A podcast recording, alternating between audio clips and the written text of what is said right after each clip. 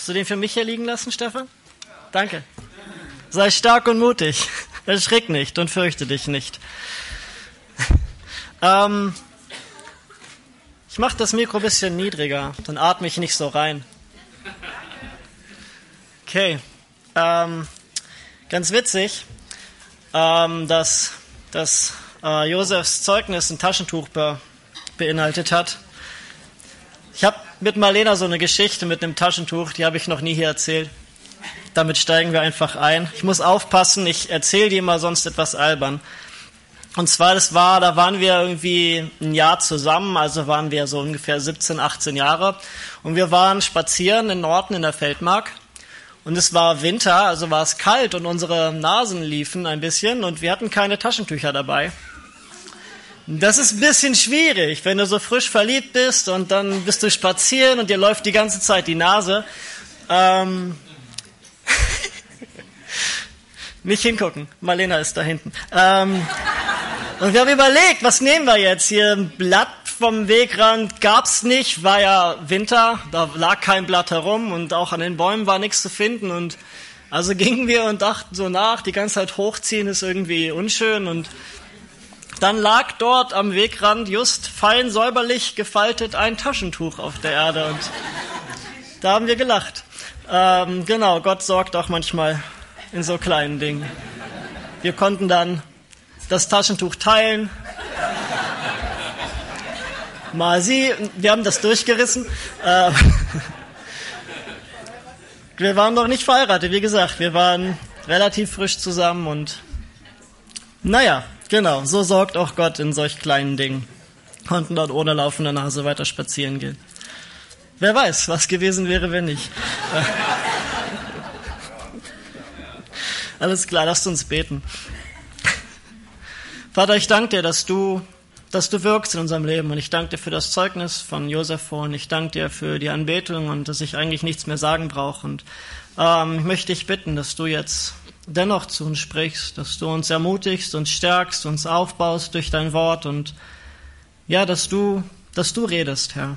Wir wollen dich hören und hilf mir, ja, durchzusteigen, was ich sagen soll. Amen. Lasst uns einmal mit einem Vers aus Johannes 6, Vers 44 starten. Den werde ich noch öfter lesen, also braucht ihr nicht zwingend aufschlagen. Niemand kann zu mir kommen, es sei denn, dass ihn der Vater zieht, der mich gesandt hat, und ich werde ihn auferwecken am letzten Tag. Niemand kann zu mir kommen, es sei denn, dass ihn der Vater zieht, der mich gesandt hat. Wir wollen uns heute mal schauen, wie viel Zeit uns bleibt, ein paar Geschichten anschauen von Menschen, die das erlebt haben, dass Gott sie gezogen hat. Und das wollen uns eigentlich Zeugnisse angucken. Deswegen passt es ganz gut, dass wir schon ein Zeugnis gehört haben und auch das letzte Lied, das wir gesungen haben. Da ist kein, kein Berg, den Gott nicht hinaufklettern würde. Da ist keine Mauer, die er nicht eintreten würde, um hinter uns herzukommen. Das ist Gott, der uns zieht, der Vater. Und nur so können wir zu ihm kommen. Und wir starten mit einer ziemlich heftigen Geschichte von einem Mann, ähm, der ziemlich viel durchmachen musste, um anzukommen bei Jesus. Und das ist in, die Geschichte ist in Johannes Kapitel 11. Und es geht um Lazarus. Und wir lernen Lazarus erst tatsächlich in diesem Kapitel kennen, obwohl Jesus vorher, das lesen wir in Lukas Kapitel 10, schon einmal bei dieser Familie war, in Bethanien.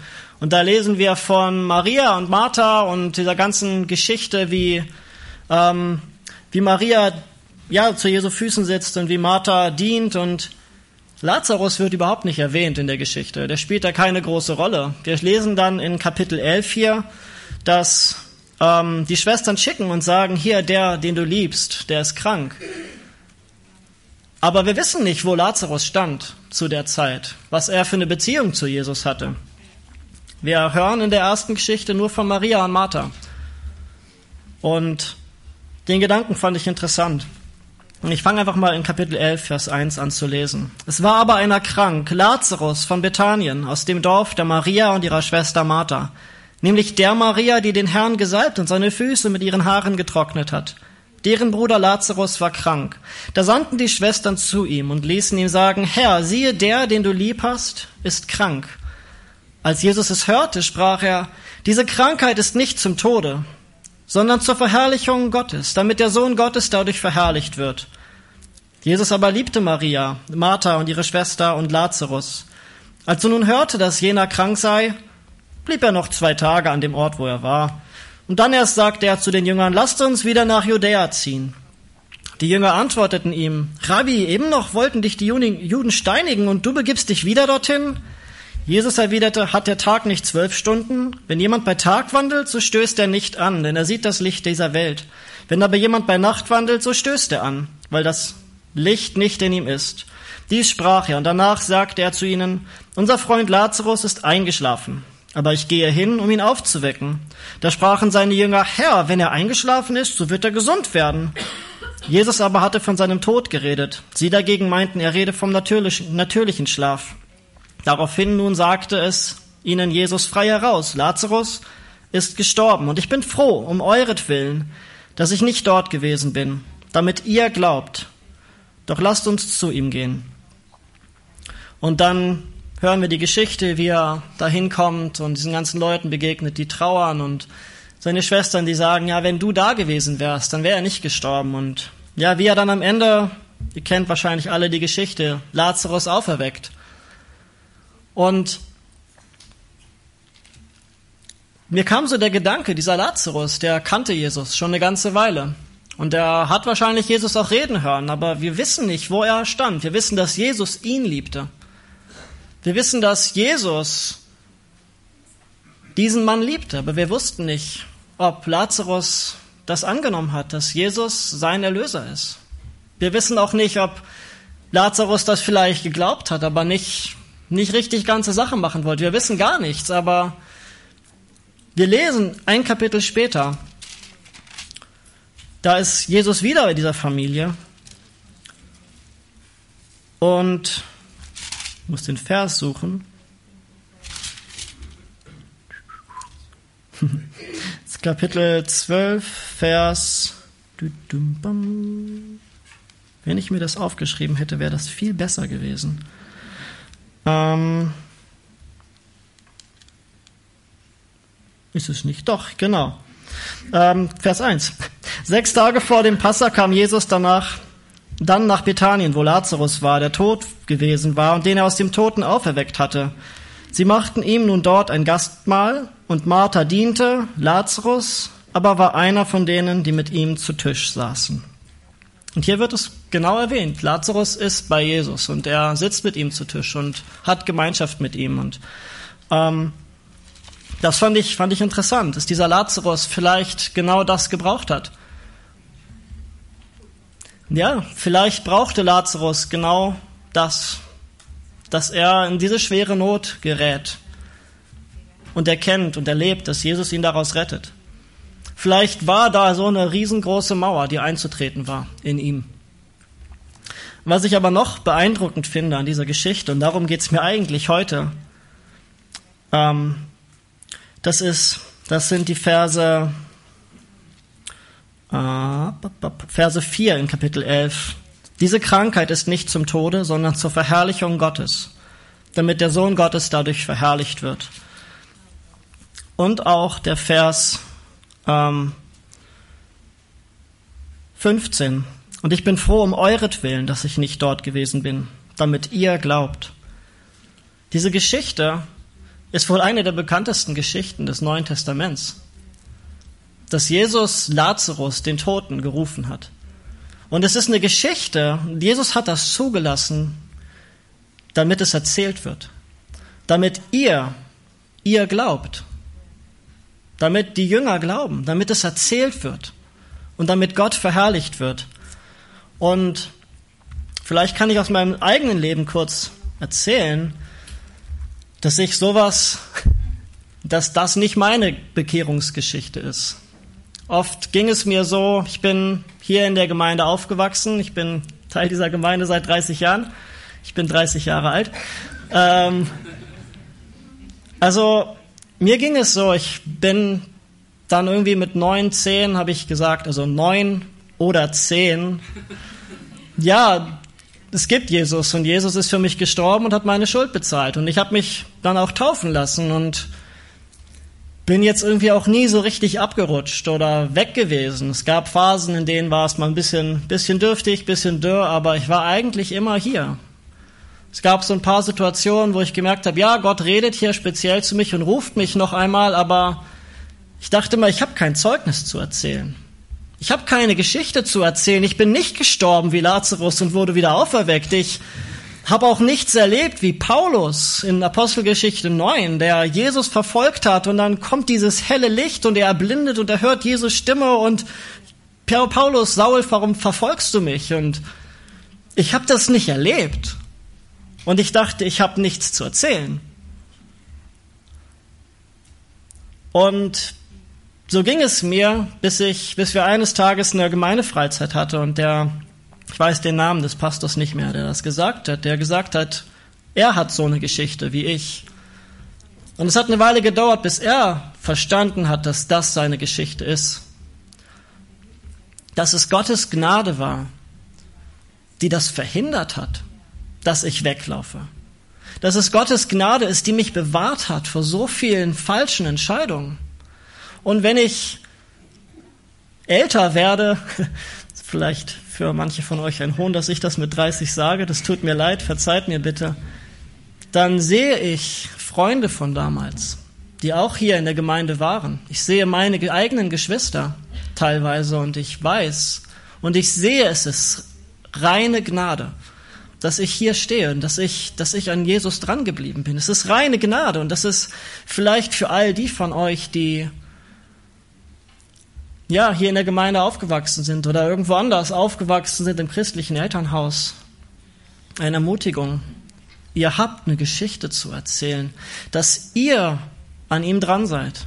Das ist allein sein Wirken, das ist allein seine Gnade, denn niemand kann zu ihm kommen, es sei denn, dass ihn der Vater zieht, der ihn gesandt hat. Niemand, auch kein Gemeindekind, kann zu ihm kommen, es sei denn, dass ihn der Vater zieht. Und wir wollen uns ähm, noch ein paar weitere Geschichten anziehen, damit, ihr, damit wir wirklich sehen, dass, es, dass Jesus so unterschiedliche Wege mit Menschen hat. Wir sehen Lazarus, wo es so krass war. Und ich meine, was soll Lazarus anderes machen, als zu glauben? Ganz ehrlich, der ist gestorben. Und dann lebt er wieder. Was soll der machen, aus zu glauben? Und was soll Paulus machen? Meine Güte. Der ist auf dem Weg, die Christen irgendwie ins Gefängnis zu schmeißen und Jesus spricht, hör auf damit. Der dachte, Jesus ist tot. Was soll er denn machen? Ähm, und wir wollen uns noch erst einmal vier Männer anschauen. Ihr kennt die Geschichte wahrscheinlich alle wie, wie diese vier Männer Jesus begegnet sind. Das sind Andreas und Petrus und Jakobus und Johannes. Aber mir ist da gestern Abend was aufgefallen, was mich ein bisschen erschüttert hat, dass ich das vorher nicht wusste. Und zwar, ihr kennt wahrscheinlich alle diese Geschichte mit dem Fischzug, ja, dass Jesus geht aufs, aufs Boot von Petrus und predigt und danach hier wirft man mitten am Tag hier dein Netz aus, dann fängst du was und danach, oder in Matthäus wird das Ganze abgekürzt und da sagt Jesus nur, kommt, folgt mir nach, du sollst Menschenfischer werden. Und sie gehen mit ihm. Ist euch bewusst, dass zumindest Andreas und Petrus Jesus da schon eine ganze Weile kannten? Dass sie auch mit ihm schon unterwegs waren? Mir war das nicht bewusst. Das lesen wir in Johannes 1, nämlich, das ist nach seiner Taufe. Und Johannes bezeugte ab Vers 32 und sprach, ich sah den Geist wie eine Taube vom Himmel herabsteigen und er blieb auf ihm. Und ich kannte ihn nicht. Aber der mich sandte, mit Wasser zu taufen, der sprach zu mir, der, auf den du den Geist herabsteigen und auf ihm bleiben siehst, der ist, der mit Heiligem Geist tauft. Und ich habe es gesehen und bezeuge, dass dieser der Sohn Gottes ist. Am folgenden Tag stand Johannes wiederum da und zwei seiner Jünger. Und indem er auf Jesus blickte, der vorüberging, sprach er, siehe, das Lamm Gottes. Und die beiden Jünger hörten ihn reden und folgten Jesus nach. Als aber Jesus sich umwandte und sie nachfolgen sah, sprach er zu ihnen, was sucht ihr? Sie sprachen zu ihm, Rabbi, das heißt übersetzt Lehrer, wo wohnst du? Er spricht zu ihnen, kommt und seht. Sie kamen und sahen, wo er wohnte und blieben jenen Tag bei ihm. Es war aber um die zehnte Stunde.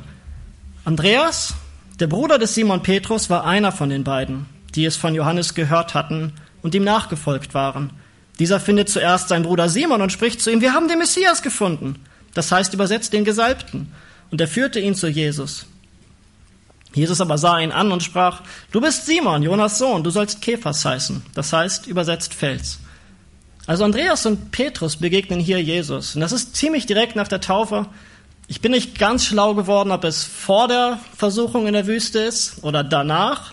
Jedenfalls ist Jesus noch in dieser Gegend oder wieder in dieser Gegend. Und dann ziehen wir, gehen wir, geht Johannes weiter und erzählt in Kapitel 2 von der Hochzeit in Kana und dass Jesus dann in, in Judäa unterwegs ist und dieses Gespräch mit Nikodemus hat. Und damit ihr mir glaubt, dass das zeitlich in dieser Reihenfolge ist, lesen wir in Kapitel 3, Vers 24. Da geht es um Johannes den Täufer wieder. Denn Johannes war noch nicht, noch nicht ins Gefängnis geworfen worden. Okay, diese ganzen Stories, die wir da lesen, da war Petrus und, ja, Petrus und Andreas eventuell dabei, zumindest teilweise. Sie haben irgendwann Jesus dann wieder verlassen und sind nach Kapernaum zurückgegangen. Und manche Bibelausleger gehen davon aus, da Johannes hier der einzige Evangelist ist, der diese ganzen Geschichten beschreibt, dass er dieser zweite Jünger war, der mit Jesus gegangen ist. Ähm, der nennt ja seinen Namen selber immer nicht. Aus irgendeinem Grund. Aber jedenfalls ist das alles vor der Gefangennahme des Johannes.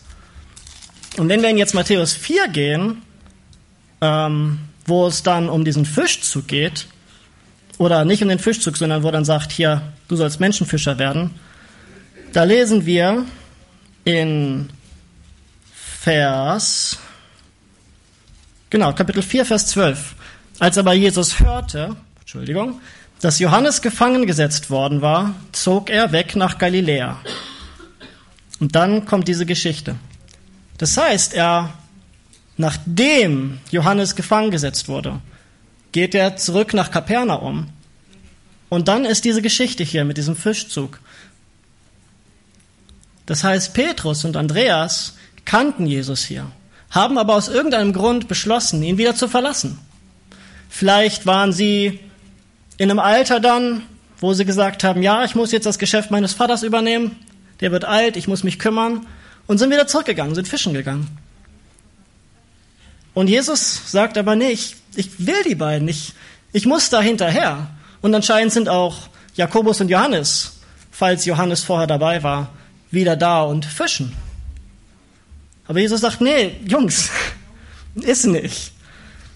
Und dann ist es vielleicht auch nicht ganz so verwunderlich, dass wir dann in Lukas 5, wo die Geschichte mit dem Fischzug steht, erst lesen, dass Jesus im Haus der Schwiegermutter des Petrus war und ihn geheilt hat, oder des Simon war, und dann war dieser Fischzug. Die hatten ihre Geschichte mit Jesus, aber haben beschlossen, vielleicht haben sie gesagt, ja, Andreas sagt, wir haben den gefunden, der der Messias ist. Vielleicht haben sie geglaubt, ja, aber haben gesagt, jetzt aber erstmal Business, weil ist jetzt gerade dran.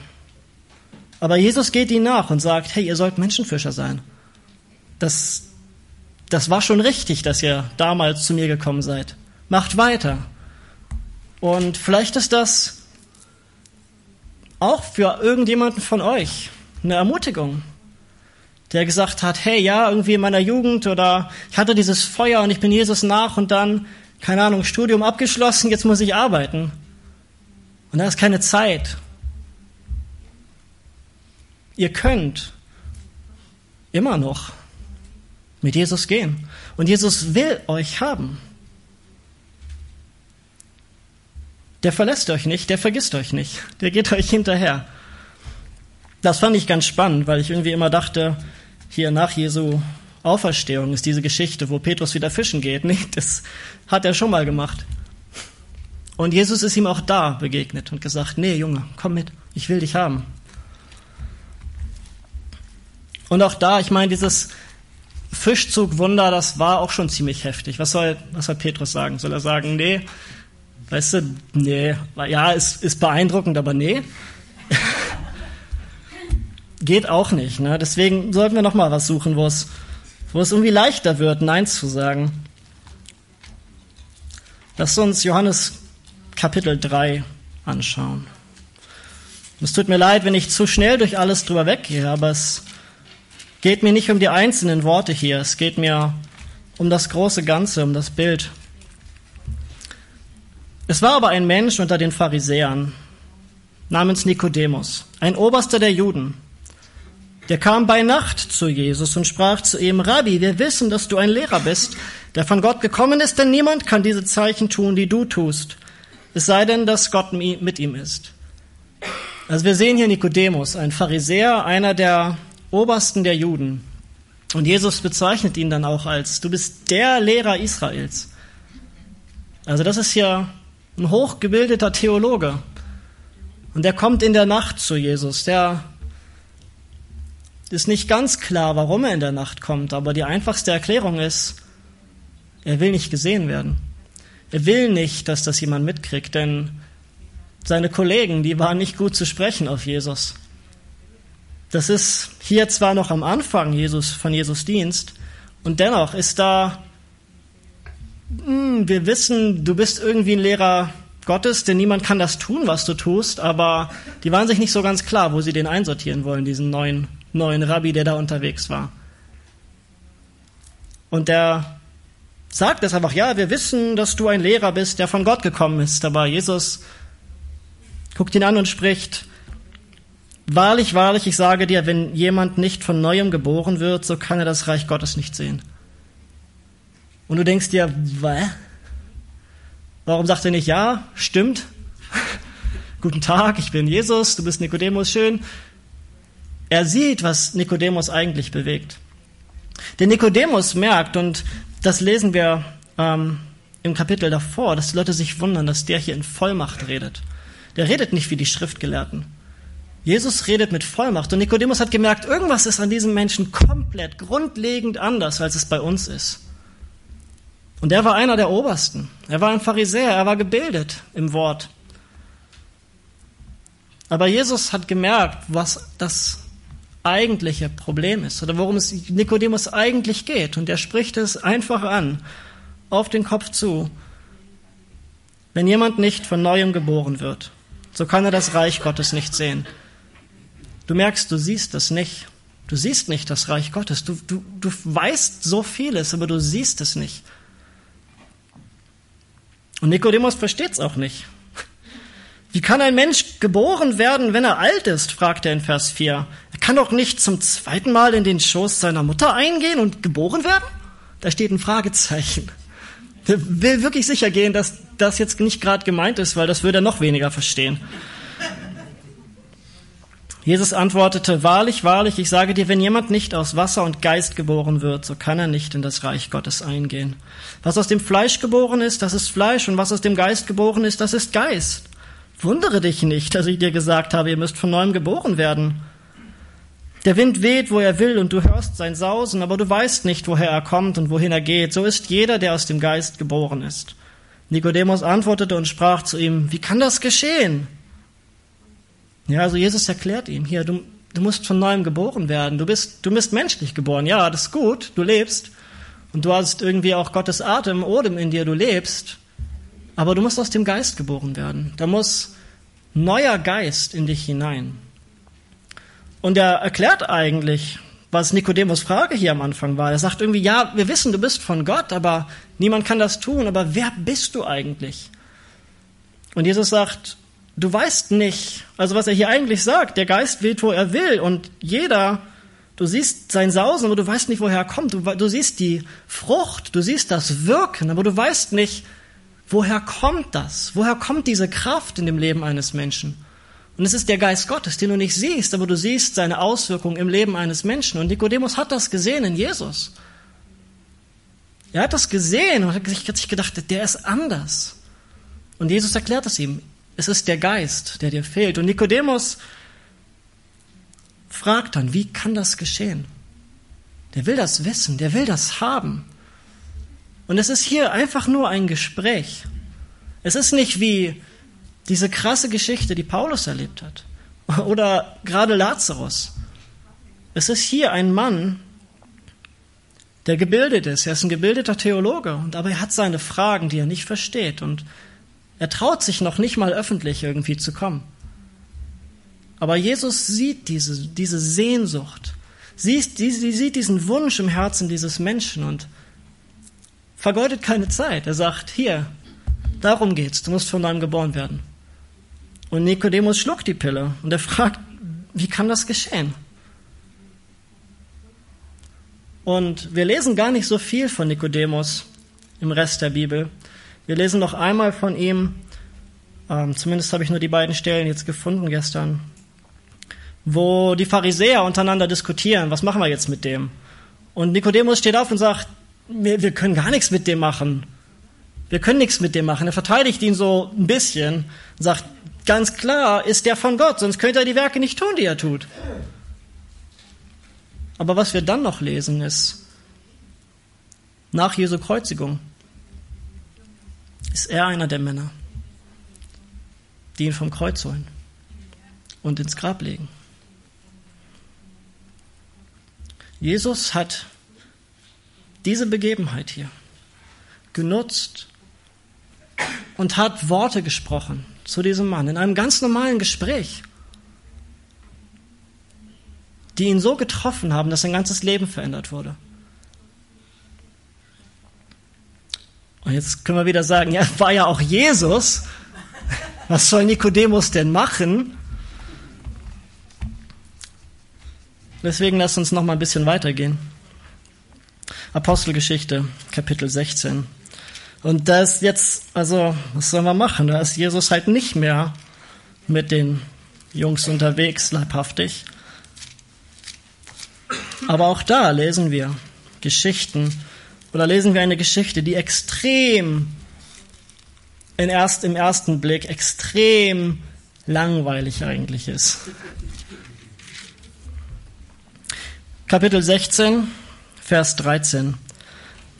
Da geht es um, um Paulus, der in, in Philippi unterwegs ist. Am Sabbattag gingen wir vor die Stadt hinaus, an den Fluss, wo man zu beten pflegte, und wir setzten uns und redeten zu den Frauen, die zusammengekommen waren. Also es war Sabbat, die sind an den Fluss gegangen, weil man da anscheinend in der Gegend zu beten pflegte und haben sich unterhalten. Und eine gottesfürchtige Frau namens Lydia, eine Purpurhändlerin aus der Stadt Thyatira, hörte zu und der Herr tat ihr das Herz auf, so dass sie aufmerksam Acht gab auf das, was von Paulus geredet wurde. Als sie aber getauft worden war, und auch ihr Haus bat sie und sprach, wenn ihr davon überzeugt seid, dass ich an den Herrn gläubig bin, so kommt in mein Haus und bleibt dort. Und sie nötigte uns. Wir haben hier eine Frau, die irgendwie zu diesem Gebetstreffen dazugekommen ist. Vielleicht ist das auch so ein gesellschaftliches Ding gewesen. So, man kommt in die Synagoge und danach geht man halt da noch irgendwie zum Gebet hin und plaudert eine Runde. Aber Sie hörte zu und der Herr tat ihr das Herz auf. Niemand kann zu mir kommen, es sei denn, dass ihn der Vater zieht, der mich gesandt hat. Johannes 6, Vers 44. Und ihr kennt wahrscheinlich die Geschichte oder viele von euch, dass da davor ja dieser Traum ist von Paulus und dass, Paul, dass Gott das Ganze so bewirkt hat. Aber für diese Frau, für diese Lydia, war es ein Gespräch. Es war einfach ein Gespräch. Und Gott tat ihr das Herz auf. Was hat diese Frau für ein Zeugnis zu erzählen? Ja, ich war am Fluss und da kam Paulus und er hat mit mir geredet und ja, ich wusste, das stimmt.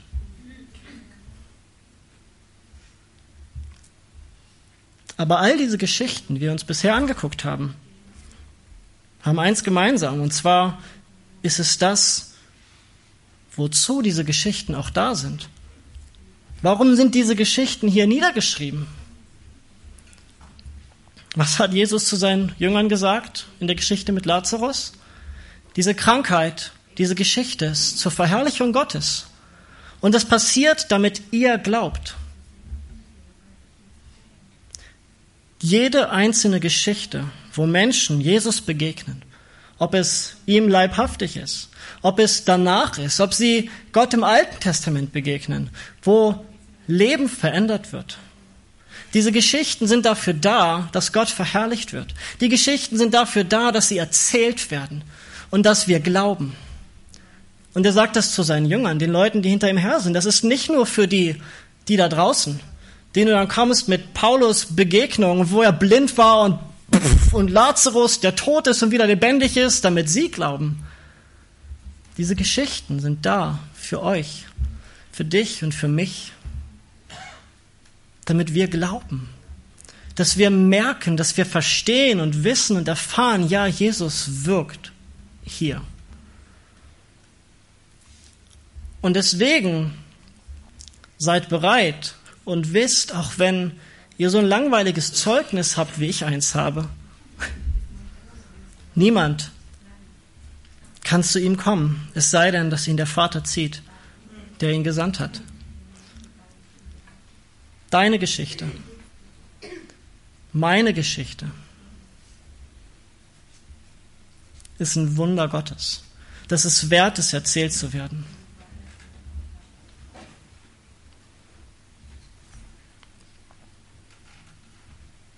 Und lasst uns nicht irgendwie denken, dass das, dass das zu klein wäre. Und ich bin so froh, dass Josef vorhin Zeugnis gegeben hat von der Packung Taschentücher. Weil damit verknüpft ist, dass Gott wirkt und dass Gott redet. Heute noch. Es, ich meine, es wäre jetzt nicht das große Ding, hat Josef ja selbst gesagt, die 150 Euro zu bezahlen. Sie hatten ein Bett, sie hatten ein Dach über dem Kopf, sie haben auch das Geld gehabt, diese 150 Euro zu bezahlen. Darum ging es doch überhaupt nicht. Aber Josef durfte erfahren, dass Gott spricht und dass Gott sorgt und Gott sich kümmert. Und wir durften das hören. Lasst uns einander diese Geschichten nicht vorenthalten, so klein sie auch sein mögen. Lasst uns doch einander nicht vorenthalten den Segen, den Gott dadurch zu schenken vermag. Lasst uns uns nicht schämen, es zu erzählen. Ich habe mich immer ein bisschen geschämt, um Marlenas und meine Taschentuchgeschichte zu erzählen, weil sie ein bisschen albern ist. Aber ja, wer weiß?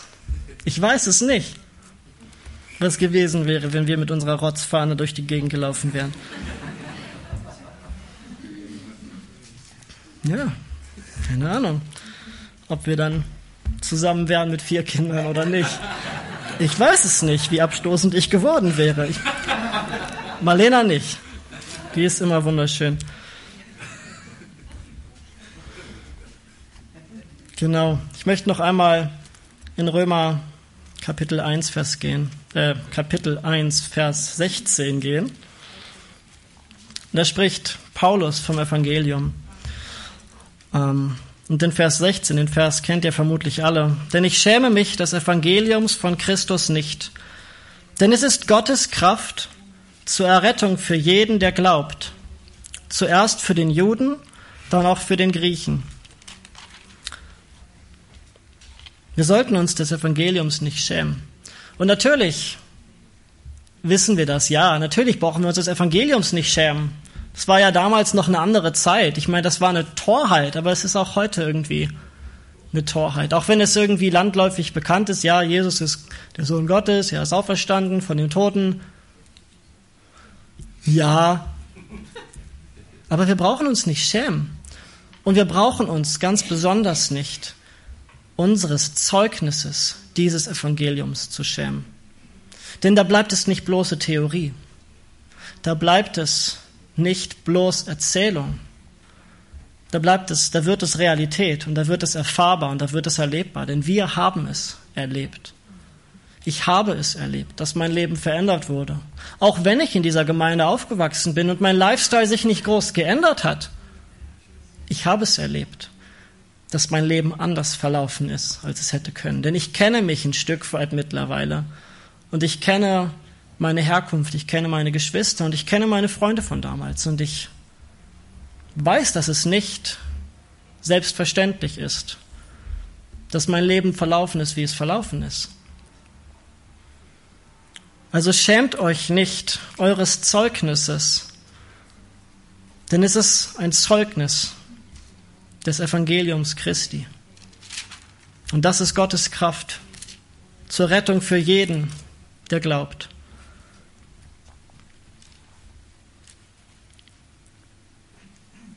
Und ich brauche, glaube ich, eigentlich gar nicht mehr sagen. Wir haben die Lieder gesungen, die wir gesungen haben, die davon gesprochen haben. Wir haben Josefs Zeugnis gehört und ihr habt mein vielleicht menschlich schwaches Zeugnis gehört, das für mich doch so viel bedeutet. Lasst uns heute, lasst uns einander nicht vorenthalten, lasst uns erzählen einander, was wir erleben. Und das muss noch nicht mal, also ihr müsst ja nicht mal bereit sein oder den Mut haben, es irgendwem Außenstehendes zu erzählen. Diese Geschichten sind auch für uns als Familie da, damit wir glauben. Wir sollten sie erzählen, denn sie sind alle ein Zeugnis davon, von Gottes Rettung. Und zwar, und das ist niemals klein. Das ist immer Gottes Werken. Denn niemand kann zu ihm kommen, es sei denn, dass ihn der Vater zieht. Keiner von euch ist hier, weil er besonders toll wäre. Tut mir leid, auch wenn viele von euch toll sind und ich euch lieb habe. Aber ihr seid nicht Gottes Kinder, weil ihr besonders toll seid. Könnt ihr vergessen. Es ist keiner gut außer der Vater. Aber ihr seid geliebt. Also lasst uns von den großen Werken Gottes erzählen. Einander. Und wenn der Geist es führt, auch anderen. Aber lasst uns bereit sein. Und lasst jetzt vielleicht nochmal, um an den Anfang des Gottesdienstes zurückzukommen, alle Eltern, die ihr Kinder habt, die hier in dieser Gemeinde aufwachsen. Erzählt ihnen eure Geschichte. Und haltet es vielleicht auch aus, wenn sie wie Petrus und Andreas eine Zeit lang sagen, nee, ich will gerade nicht all in. Denn Jesus vergisst die nicht. Jesus liebt eure Kinder. Jesus liebt eure Freunde, um die ihr euch vielleicht sorgt seit Jahren oder Jahrzehnten. Und er geht ihnen nach. Er will seinen Weg haben mit ihnen, denn es ist Gottes Wille, dass jeder zur Erkenntnis der Wahrheit kommt.